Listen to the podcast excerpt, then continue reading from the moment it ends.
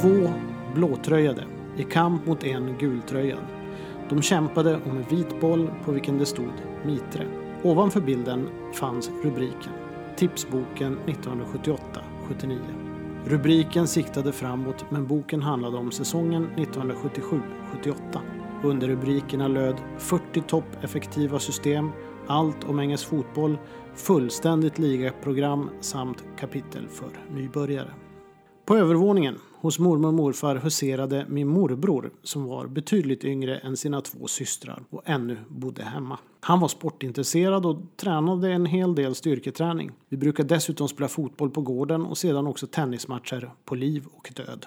Jag var ofta hos mormor och morfar, särskilt om det vankades magisk palt eller kotletter i ugn badandes i steksmör och svamp. Eller ännu hellre när morfar plockade fram det torkade renköttet som på den tiden köptes i bog och genom unika kontakter. Samma kontakter som krävdes för att få inhandla Kalix löjrom och kaffeost. Eller varför inte den gravade laxen som smakade så härligt salt på mormors nybakta bröd. Och smöret som stod i skafferiet och inte i kylen. 70-talet, mina somrar. Men ibland kunde det bli lite långrandigt och då gled man upp på morbrors rum. Där fanns några saker en kille mellan 7 och 12 år knappast kunde motstå. Framförallt älskade jag småkrigarna som man tog fram i väl valda omgångar och vilka jag fick ärva undan för undan. Ofta mot gentjänster. Kunde göra egentligen vad som helst för dessa småkrigare från Airfix.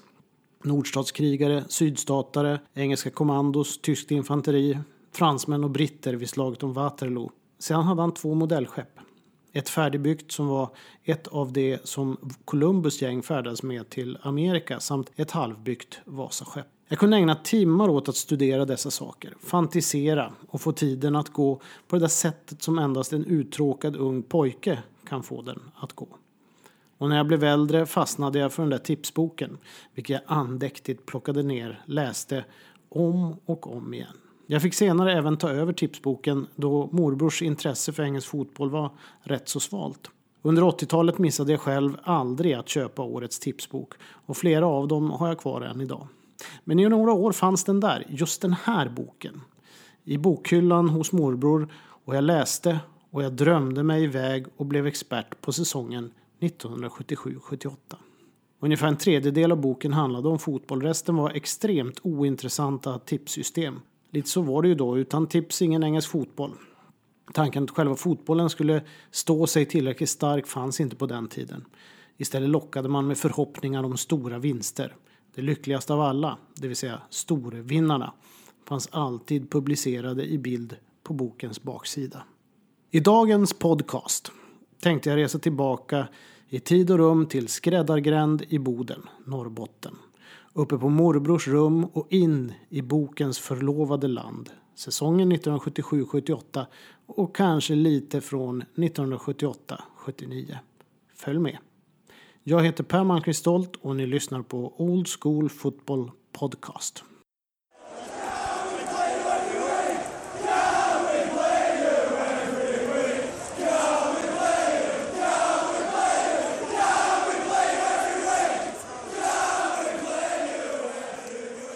I helgen tar West Bromwich Albion emot Aston Villa. Och av den osökta anledningen vrider jag därmed klockan tillbaka till den 25 november 1978. Till The Hawthorns, West Bromwich Albion och Aston Villa. Två lag på väg uppåt, framåt och med hopp om framtiden. Aston Villa hamnade på en åttonde plats säsongen 1977-78 men managern Ron Saunders var på väg att bygga något riktigt bra. Redan 1977 hade laget vunnit ligacupen i en fantastisk fight mot Everton, vilken avgjordes med 3-2 i den sista minuten i den andra omspelsmatchen. Det gamla storlaget visste dock inte i november 1978 hur långt lagbygget skulle räcka. Men 1980-81 säkrades en ligaseger, vilket följdes upp av en makalös prestation när Villa vann över Bayern München i Europacupfinalen 1982. Mot eh, West Bromwich Albion fanns där spelare som målvakten Jimmy Rimmer, backen Gary Williams, mittbacksparet Alan Evans och Ken McNaught, mittfältarna Dennis Mortimer och Gordon Covens samt forwarden Gary Shaw, vilka alla skulle vara en central del av framgångarna 81 och 82. West Bromwich Albion hade 1977-78 skärmat publiken med att storma fram på flera fronter men det slutade med en sjätteplats i ligan och semifinal i FA-cupen där överraskningen Ipswich Town blev för svåra. Lagets stora säsong blev dock 1978-79 och först ut för Tipsextra-tittarnas del blev Aston Villa hemma på The Hawthorns. Matchen slutade 1-1 efter att eh, West Bromwich-legendaren Tony Bomber Brown gjort mål på straff och för Villas del så var det mittbacken Allen Evans som satte en strut. I West Bromwich fanns en ung Brian Robson som senare skulle bli landslagskapten för England och legendar i Manchester United.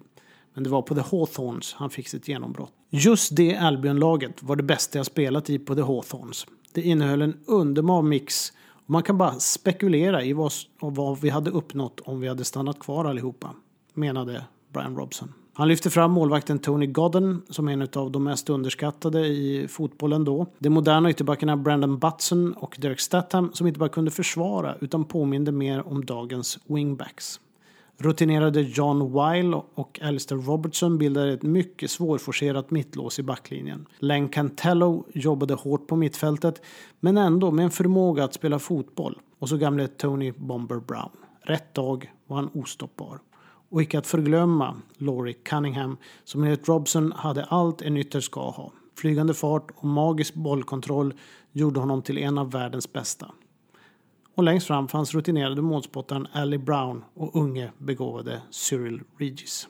Laget stormade fram i ligan och Uefa-cupen men det blev ingen titel. Brian Robson själv var övertygad om att det dåliga vädret den vintern satte stopp. Då laget fick en rad matcher inställda när de var som bäst och inte kom upp i samma momentum därefter.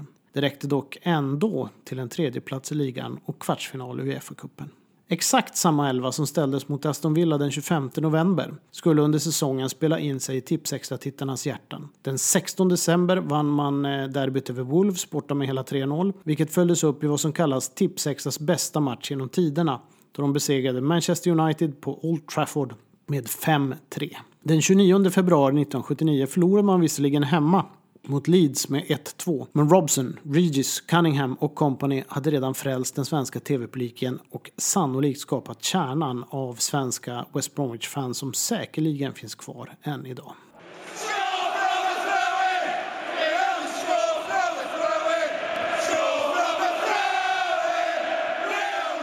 Ligavinnaren och FA-cupvinnaren brukar oftast få en lagbild i tipsboken. Faktum var att framsidan, den gula eh, med de två blåa som jagade mitrebollen, var tagen från FA-cupfinalen mellan blåtröjade Ipswich och för dagen gultröjade Arsenal.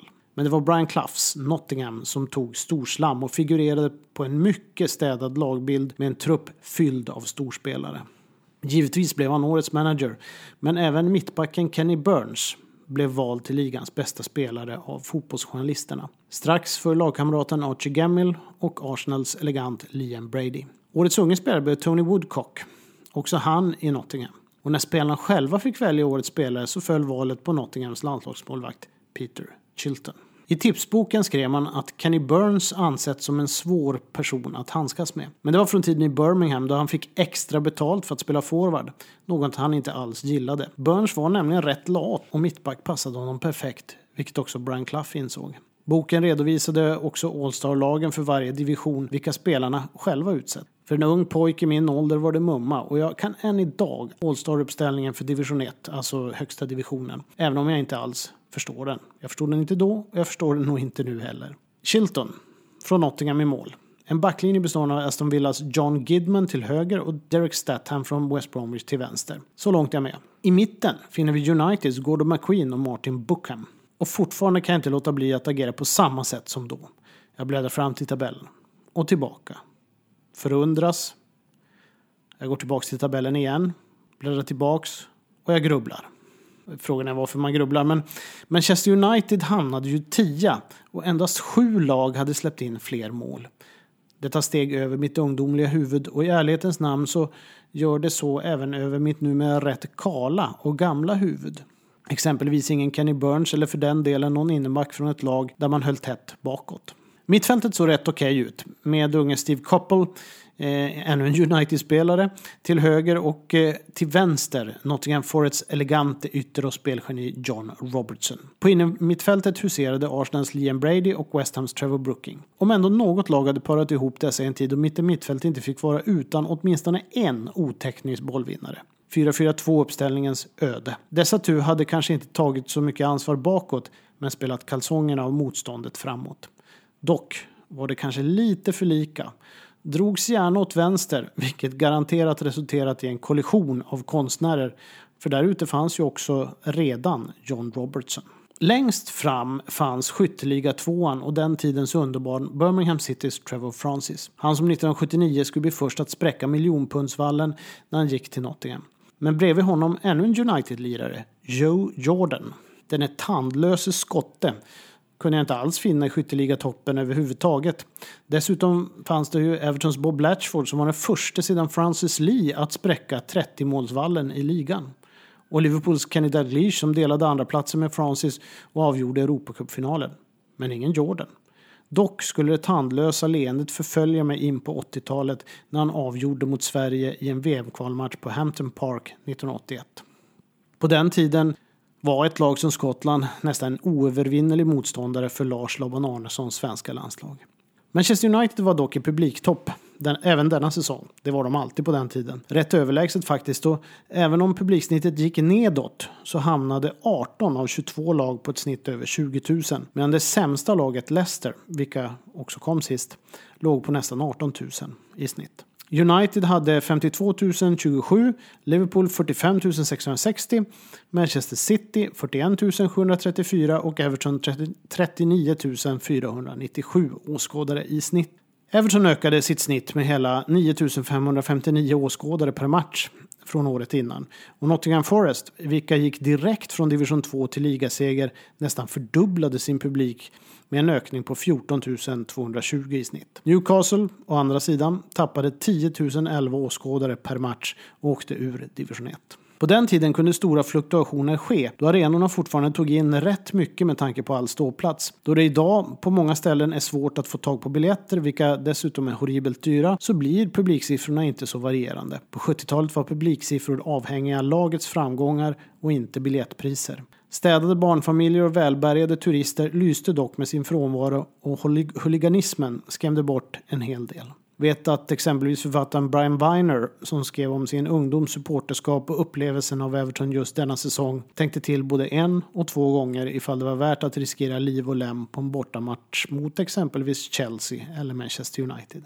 Nottingham tog även hem ligacupen i final mot Liverpool efter att John Robertson avgjort i omspelet. FA-cupen hamnade som sagt var hos Ipswich efter skrällseger mot Arsenal. Managern Bobby Robson var på väg att skapa ett riktigt bra lag av Ipswich, även om det just denna säsong flörtat lite väl mycket med nedflyttningsspöket. Liverpool vann Europacupen för andra året på raken efter seger mot Club Brygge, där Kenny Dalglish avgjorde.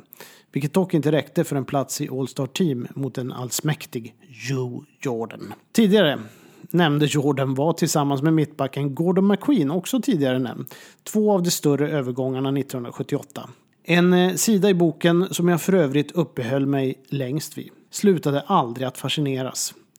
Först kom sidan med eh, säsongens övergångar och sedan var det alltid en sida med alla tiders dyraste spelaraffärer.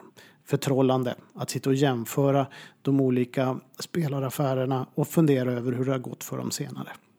Men 1978 lämnade McQueen och Jordan Leeds United, vilka var på väg nedåt medan Manchester United satsade igen efter några svåra år. Även Liverpool shoppade dyrt när de köpte Graham Souness från Millsborough. Men 352 000 pund får väl anses som ett fynd då han skulle bli en gigant på mittfältet i massor av år. En spelare som hade hela registret från hänsynslöshet till ytterlig skicklighet. Och så fanns där de två argentinarna i Tottenham Hotspurs, Ricardo Villa och Osvaldo Ardiles.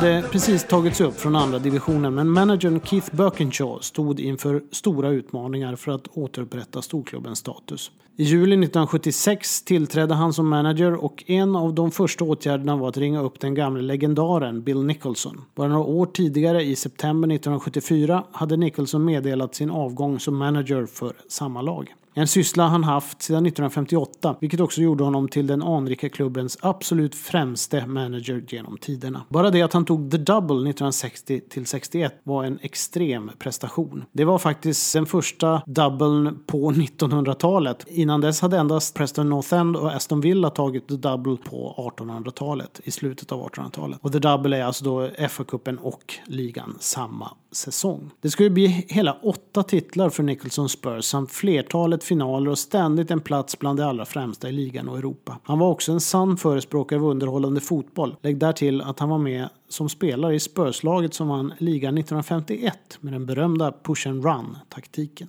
Med andra ord kan man sätta likhetstecken mellan Bill Nicholson och Tottenhams framgångar genom historien. Och i juni 1978 befann sig Nicholson enligt vissa utsagor på Birkinshaws kontor och fick svara i telefon. Det finns andra varianter också som menar att eh, Nicholson faktiskt var hemma vid. I luren var Sheffield Uniteds manager Harry Haslam, senare känd för att ha tackat nej till Diego Maradona, men också en person i Bill Nicholsons stora nätverk. Dessutom god vän med Birkinshaw. Haslam frågade om Spurs var intresserad av den argentinske mittfältaren Osvaldo Ardiles.